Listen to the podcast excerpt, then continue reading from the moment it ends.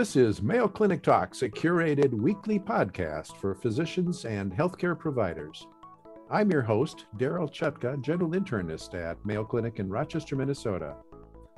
The care of athletes often requires special knowledge many of us healthcare providers don't typically possess. Some of the areas of expertise include unique health problems related to endurance or strength training, and possibly a variety of nutritional supplements often taken by the athletes. We're going to get a glimpse into the specialty of sports medicine as we speak with Dr. Andrew Jagim, the Director of Sports Medicine Research, and Dr. Jacob Erickson, a sports medicine physician, both from the Mayo Clinic. Uh, thank you both for joining me today. This is kind of a neat topic. I guess I'm curious do you see many patients who have health problems related either to their exercise or maybe the nutritional supplements are taken? Is that common? It, it, definitely is common. And one of the things that we always remind people too is that we're primary care sports medicine providers. And a lot of times, particularly at the college level, athletes are away from home. We serve as team physicians for a few universities. Um, and we always keep in mind that a lot of times we're one of their few points of medical contact. So when they come in, even if it's just a specific injury, we got to just always remind ourselves to step back, take a breath, and just consider a bunch of things and not get too hyper focused on just the injury and managing the injury. We got to take it a step back or even two steps back and try to get an understanding of what may have led up to that injury. Mm-hmm. If it could have been related to fatigue, exhaustion, you know, stress from being away from home, an illness, a number of things. And again, not just focused on the on the orthopedic injury per se. All right. Let's structure this podcast a bit different than we usually do. I've got a couple cases for you related to athletes, and I'd like to kind of look at them through your eyes and see how you see things differently than I do if I were seeing this patient. So, hmm. the first patient is a 20 year old female, and she's been training for marathon. She's been running 60 to 70 miles per week. And despite her vigorous training program over the past few months, she's noticed a decline in her performance. She's no longer able to keep up the pace that she was at three to four months ago. And at times, she's actually had to cut her uh, training program short due to just being extremely fatigued.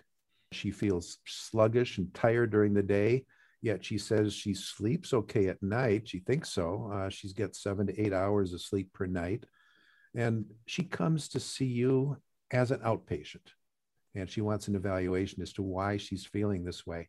Physical exam, a fit appearing young female, no apparent abnormalities on physical exam. Specifically, her cardiac and pulmonary exam is normal.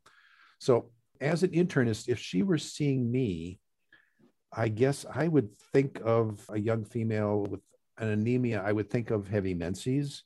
I would think of somebody who maybe donates blood frequently, or maybe less likely a possibility of some type of malabsorptive state, such as celiac disease. But what would you think about as a sports medicine physician? What goes through your mind? Yep, and that's perfect. And as a reminder to any of the providers listening, that just because it's an athlete in the sports clinic, that we as a sports medicine specialist can't lose sight of those general medical things that can happen too. So exactly right. We'd always start with just kind of getting to know the patient a little bit and just starting off with some easy questions, reminding, just remembering that if they're away from home, they probably don't like coming in as a college student to to see the doctor. They may just be a little bit nervous. So just some low key questions to get a sense of what they're studying, how they're doing in school, and then let that kind of bleed into a little bit of what is social life like? Is there any problems there in terms of doing some quick screening for anxiety and depression? Is there high stress levels either at school? Are they also working? If they're also on a college team, how are they balancing all that just to get a, a quick sense of do they seem like they're okay or do they seem very stressed, very anxious? Are they starting to self isolate just to get into some of those non medical reasons that may lead to fatigue? Because as we all know, anxiety and depression can be a really big energy zap. Certainly, if there's anything tipping off there, you know, delving and going into that realm a little bit more. Absolutely, as you mentioned, in a female screening questions for what are menstrual cycles like, any change. You can also get a sense of the intensity of the exercise they're doing certain females, they are exercising intense enough, may actually develop an absence of menses. And so that's something we want to key in on there. one of the big things that we will focus on in sports medicine specifically with part of our area of, of interest is nutritional related really getting a sense of okay what are you eating day to day and just to try to get a ballpark estimate based on your training volume and what are you eating and consuming to get a sense of this kind of this energy balance is there enough coming in to support the activity level that you're doing in particular as a college athlete that's on a team I'll let Dr. Jagim speak to this, but as we come to find out and work with this population, and with the convenience of having wearable devices and being able to track more information on them, we do find that oftentimes an athlete is oftentimes grossly under eating the amount of calories that they need. One, just to sustain their normal body, but then to also recoup the losses that they're burning with all the intense training required of, say, a college level athlete. Just let Dr. Jagim kind of speak to it, but just with a local high school basketball team, we did some wearable technology on them just to track them for an hour practice to get a sense of what they were kind of burning. And then also with one of our college football teams to get a sense of, of where their calorie needs are.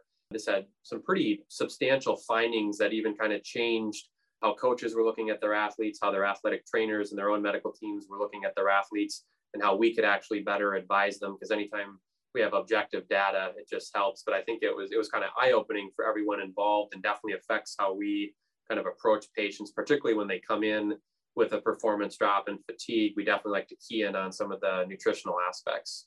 Okay. So, Andrew, what kind of nutritional problems could this patient be getting yourself into? So that particular one, uh, a common issue in female endurance athletes would be low iron levels in an athlete like that. So making sure that they're eating enough iron-rich foods to obviously support the daily turnover and, and needs that she would likely require in that type of a scenario. But even kind of a broader issue that Dr. Erickson alluded to sometimes it's more than just one single nutrient that could be playing a role in that type of scenario. So, a common issue that's being discussed a lot more in the literature recently is this relative energy deficiency in sport. And it's kind of a, a chronic mismatch between the energy in and energy out in the context of athletes and the, the type of training that they do. So, not only could it be problematic where you're not getting enough energy, and but then again, in that type of scenario, if they're not getting in key nutrients, for whatever reason. They could just omit those types of food sources in their daily diet. They could be trying a new diet fad or strategy that they read about online or saw in a magazine. And that might be a particular eating strategy that significantly omits certain food groups or again certain kind of nutrient rich sources of food that now all of a sudden they're not getting in their diet so we, we kind of look broadly at their dietary intake and try to key in on certain major issues like that that could be contributing to that problem. But then again, just making sure they're getting enough overall energy to support the level of training that they're doing. And again, I would say endurance athletes in particular tend to be a little bit more prone to that type of energy deficiency where they're just not eating enough to support that level of activity. Okay. Well, let's take this case a little further. You mentioned iron deficiency, and she did have some lab tests. The CBC revealed a hemoglobin of 9.2 grams. Her most recent CBC was three years ago, and at that time, her hemoglobin was 12.8. Her MCV was low, 72.6. White count, platelet count were normal. And on further study, um, she did turn out to have an iron deficiency anemia. So, what are you thinking now? What could be the cause of her iron deficiency anemia? And so definitely running through, like you said, being a female athlete to check on menstrual cycles. And you know, that definitely can be a culprit to find out, has there been any changes for her there? Is she someone that menstruates for quite a few days? And what is flow like if it's heavy? That certainly is, is a factor. And again, just because she's an athlete doesn't make those other things go away. And that still can be a factor. But in higher level endurance athletes, runners, and then females in particular, uh, we definitely can see the exercise and just that, that con- conditioning and physiologic adaptations to strenuous endurance exercise can lead to an iron deficiency anemia in and of itself. And so if, if we're going through and it's an otherwise healthy female, really nothing else in terms of, you know, vital signs aren't abnormal.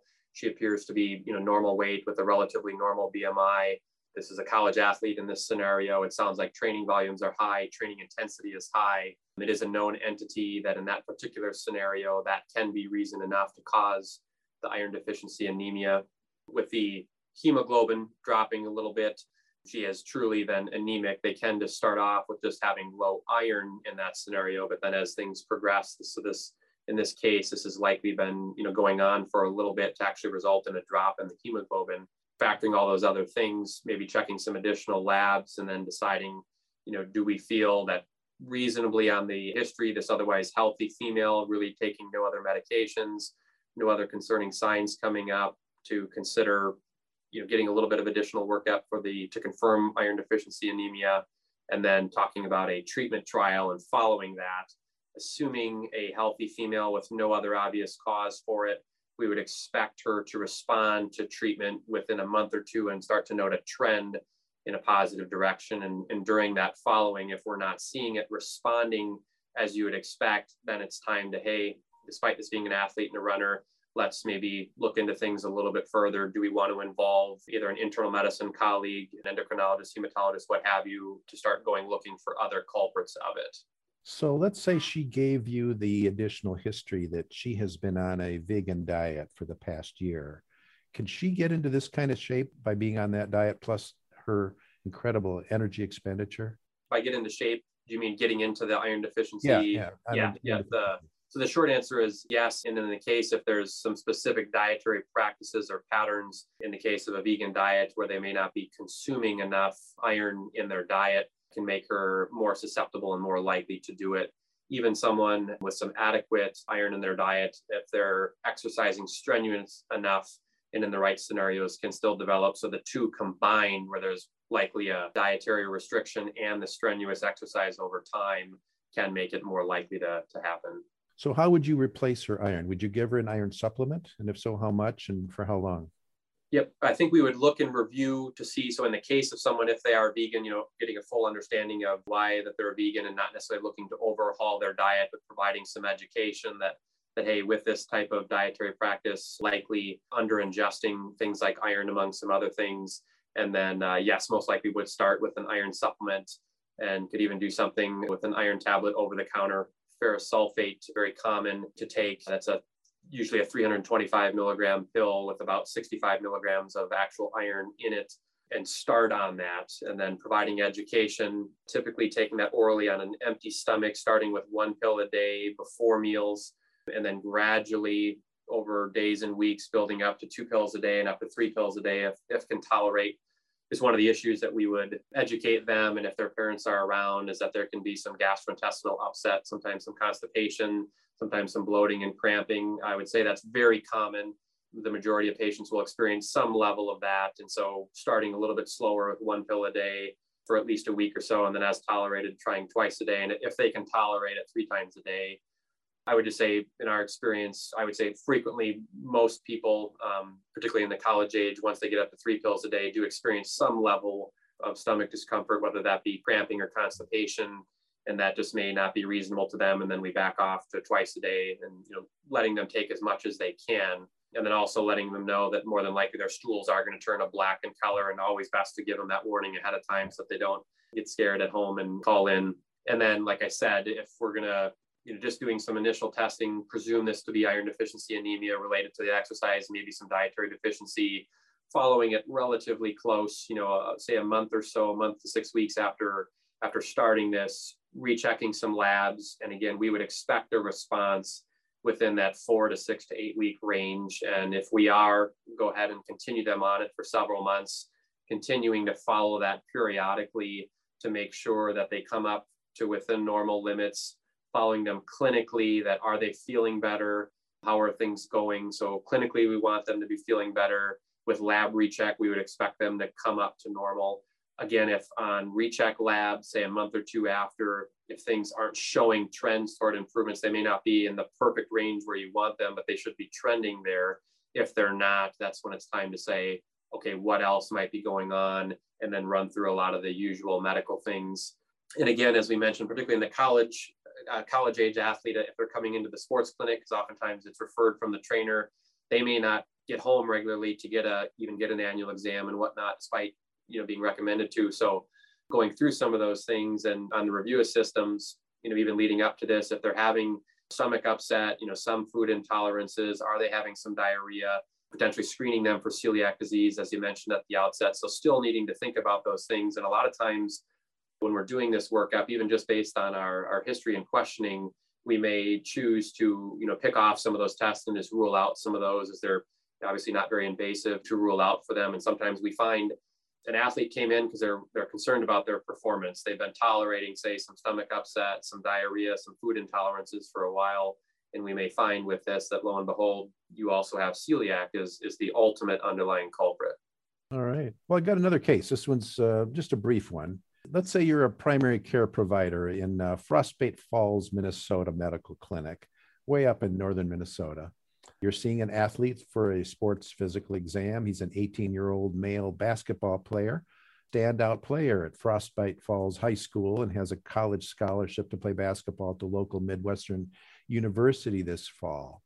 For the past three years, he's been practicing basketball at least three hours a day, six days a week at an indoor gym. He comes in, his physical exam seems just fine, no abnormalities. Do you think anything uh, needs to be done? Uh, does that trigger any thoughts in your mind about what maybe he could be getting into trouble with? Yeah, certainly with the focus on there being indoor in the Midwest in a cloudy area, not getting likely much sun exposure, would be thinking about vitamin D. Same thing with this case, kind of how we started. Again, trying to always keep an open mind and, and, thinking in general and running through some of those psychosocial things, really always having depression and anxiety on the radar. It seems like every few years, the amount of pressure and workload that's on both high school and college students to perform, it seems like the school load gets higher. They have jobs and also trying to you know be on a team sport it's just a lot for younger people to handle, and particularly if they're moving away. So definitely not losing sight of those psychosocial stressors and, and also the overall thinking about calories, that calories in versus calories out balance. One of the things that we were referencing earlier is when we had put on some of these monitoring devices, we found just in a, a straightforward high school boys basketball practice in an hour's practice, they had burned between 900 and 1,000 calories in that practice. So a substantial calorie burn that if they're not necessarily thinking about that, and if coaches and parents aren't reminding them that that needs to be replaced, because certainly if they're under eating and under nourishing that calorie deficit from the workloads they're doing is going to be a big source of fatigue and performance drop. So always thinking about that in all of these type of scenarios too but definitely in this type of case scenario, Midwest, not getting a lot of sun exposure. Certainly, vitamin D is something that, that can be checked in the labs and, and would certainly be a reasonable thing to check um, based on the performance drop, some of the fatigue, and, and given that particular clinical scenario. All right. So let's say he does have vitamin D deficiency. How would you replace it? How much would you give, and how long does it take? And again, there a little bit can depend on on the labs. Um, you know, doing doing a quick dietary review, seeing what they're ingesting, but but kind of checking on their lab. A little bit debatable, but generally consistently, if, if a lab value you know is roughly less than 20, but certainly if they're you know, lower than that, talking about replacing maybe a rough you know rule of thumb on most labs is a normal range of a total vitamin D level will be between that 20 and 40 level for the most part once we're under 20, definitely getting on the low side to be thinking about replacement. Certainly, if it's getting down 12 and 10, which I would say is not going to be quite as common if it's mainly a, an otherwise healthy person, just lacking sun exposure and relating to athlete performance. Probably in our average athlete, we're not going to see levels dip that low as there can be some other issues going on with that.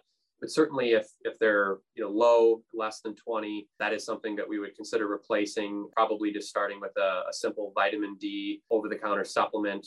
Typical now is about 2,000 international units. Uh, I'd say one to 2,000 international units daily, and is taken that orally on occasion, but I, I, would say probably not in the scenario that we're discussing and say an otherwise healthy college athlete. If someone is very low in that 10 range, may have some other abnormalities and symptoms going on.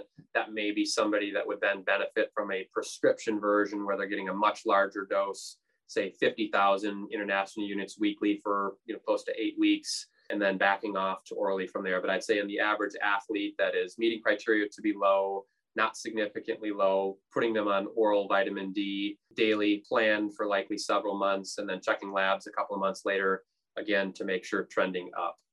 You know, another issue that's related to uh, vitamin D supplementation, I have seen three patients just this week who I have checked their vitamin D because I suspected it was high. And sure enough, um, they were quite high.